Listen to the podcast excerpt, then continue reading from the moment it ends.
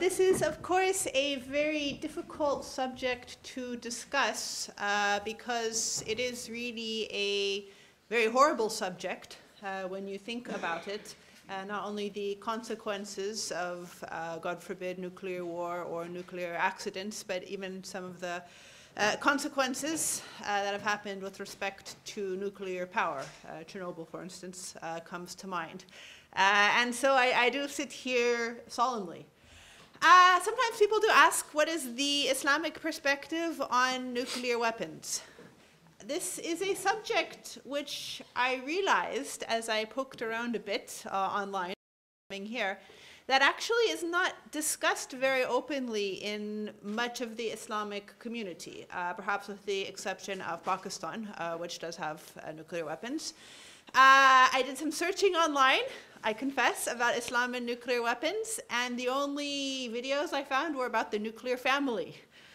So this is actually a tremendous gap in what we talk about. Basically, to be fully honest, there are two groups of fatwas among Islamic scholars with respect to the possession of nuclear weapons.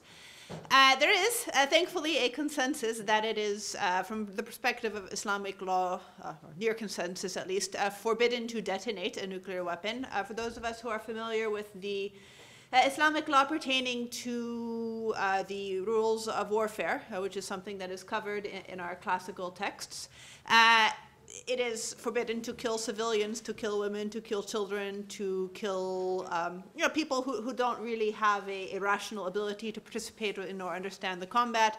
Mutilation of the deceased is prohibited. Poisoning the lands of the enemy is prohibited.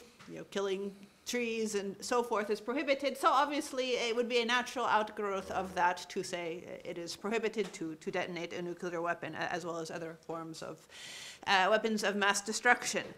That being said, there are two sets of views with respect to whether it is allowed to possess a weapon, or one should even be constructed as a deterrent. One of the most prominent ones is the one held by Sayyid Khamenei in Iran, where he has said rather unequivocally that it is absolutely against Islamic principles to have a nuclear weapon and to build one, because the only purpose of building such an item is the destruction of innocent lives. And he has repeated this stance rather vociferously on a number of occasions. And I believe that this is a very wise stance. And of course, we are aware that within the Islamic world, the situation of Iran does attract the most attention, and the question of whether or not Iran is pursuing a nuclear program. I would just say in passing, I think that's just a lot of propaganda, because Iran has for a very, very long time, and I'm talking about centuries, maybe even thousands of years, it has taken a neutral stance in worldwide conflicts. It does not initiate wars. And even if Iran had all the nuclear weapons in the world, I do not think that they would actually, God forbid, start some sort of conflict. I think that's just fear-mongering among some peoples. But that has been the official stance, and it is a stance a number of ulama do share, both inside Iran and outside. Now, of course, if you want to try to draw a textual basis for this in the Islamic sources, it is a bit more difficult, because the classical Islamic texts of Islamic law were not formulated at a time when we had things like this. This is a case of what is referred to as modern fiqh questions, or new fiqh questions. But, in addition to the principles I mentioned, there are some general ideas and verses of the Holy Quran that are brought up. One of them in which the Holy Quran instructs people to do good. This is actually mentioned under some of the fatwas. وَأَحْسِنُوا إِنَّ اللَّهَ يُحِبُّ الْمُحْسِنِينَ. Allah loves those who do good, and it is argued that obviously this is the antithesis of doing good, creating biological, chemical, and nuclear weapons. As well as the verse that Brother Masumi, whoever he is, was reciting a bit earlier, that if you kill the soul which God has made sacred, it's as if you have killed all of humanity. And so these are some very basic and I think very authentic arguments in the Islamic tradition for why one should not even go down the path of producing such things. As well as, of course, the basic jurisprudential argument with respect to the fiqh of Islamic law. And this, of course, is not a stance that is limited to Muslims. Many of us are aware that the Pope has taken the very strong moral stance that there is no excuse in today's world to be building this sort of thing. There is no more moral argument for nuclear deterrence. There's nothing that minimally justifies the possession of nuclear weapons, and the peace of a sort that's supposed to justify nuclear deterrence is illusory. That's the view from the Pope, which very much reflects the views of a number of our ulama. However, there are some people in the Islamic world, I'm just going to be honest, some people from Al-Azhar, for example, who have argued for the validity of constructing nuclear weapons as a deterrent. They cite the verse of the Holy Quran advising people to maintain an army as a defensive strategy, the idea being if you have an army, you're less likely to have to use it.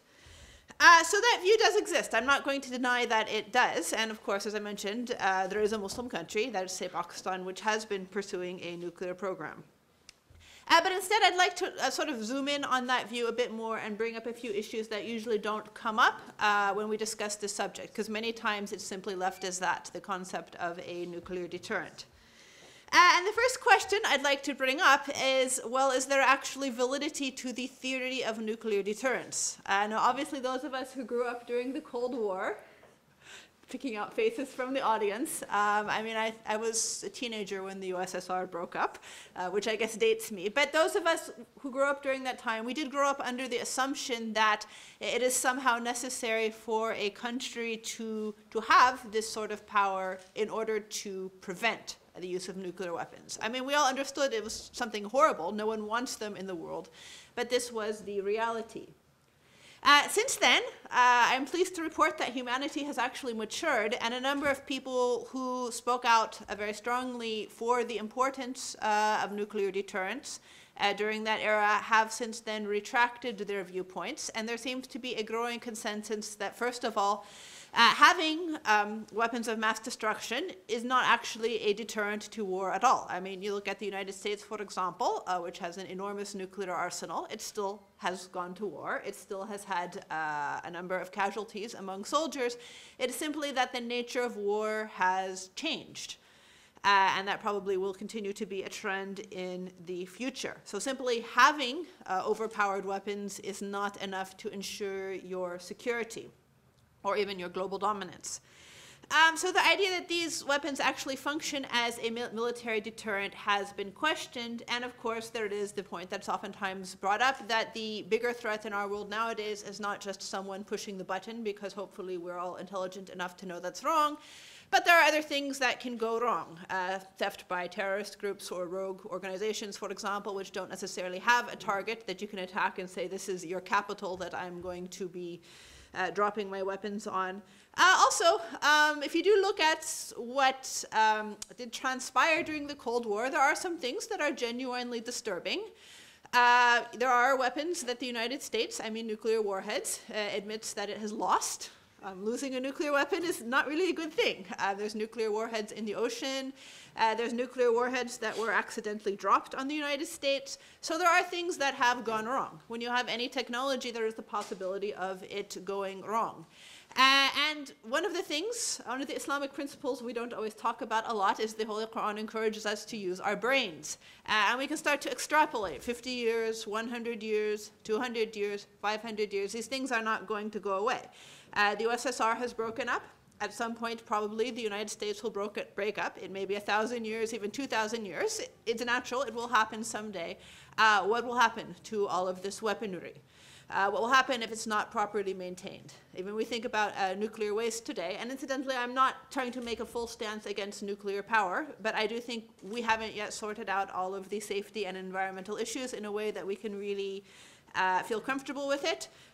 You know, burying nuclear waste in salt flats is not, I don't think it's a long-term ideal solution. We still have a bit further to go before I think we can really fully embrace all of these technologies.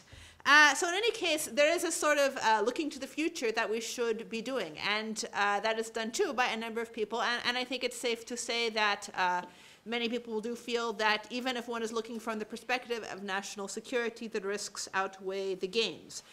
And I'm incidentally talking about this from the frame of reference of somewhere like the United States, which is relatively economically secure. Has a very high level of technology, a lot of you know, institutional resources, military resources, university resources.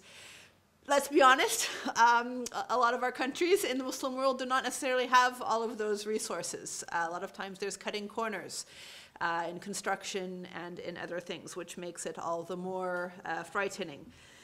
So the argument that it might be justified for the sake of national security to prevent an attack does not really hold up nowadays. There are a lot of people who will argue against it.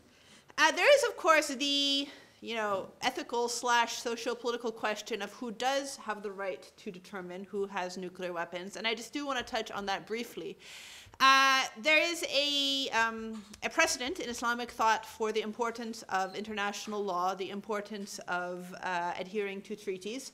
And I do think that as a globalized agreement, which we have nowadays anyway, it is fair and valid to make a general agreement among countries that these sorts of things should not be pursued. But of course, the idea that one country appoints itself as a policeman and tells another country what to do is problematic insofar as I do believe one fundamental aspect of Islamic political thought is the right to self-definition of a nation state, that you don't have one nation state telling others what to do. Another aspect of Islamic ethics, really, that is oftentimes not brought up is the environmental issue. The Holy Quran does describe the role of human beings as, responsible khalifas, responsible caretakers for the earth. And many times when we have this discussion, we don't necessarily bring in the environmental aspect of the production of nuclear weapons. I mean, whether you're talking about uranium mining or production facilities, maintenance facilities, and it's not only with respect to nuclear weapons too, but there is, this is also another thing that really needs to be taken into the picture. Not the least because in this day and age, as with so many other environmentally destructive issues, it does become an issue of the privileging of first world countries and the outsourcing of environmentally destructive material to third world countries.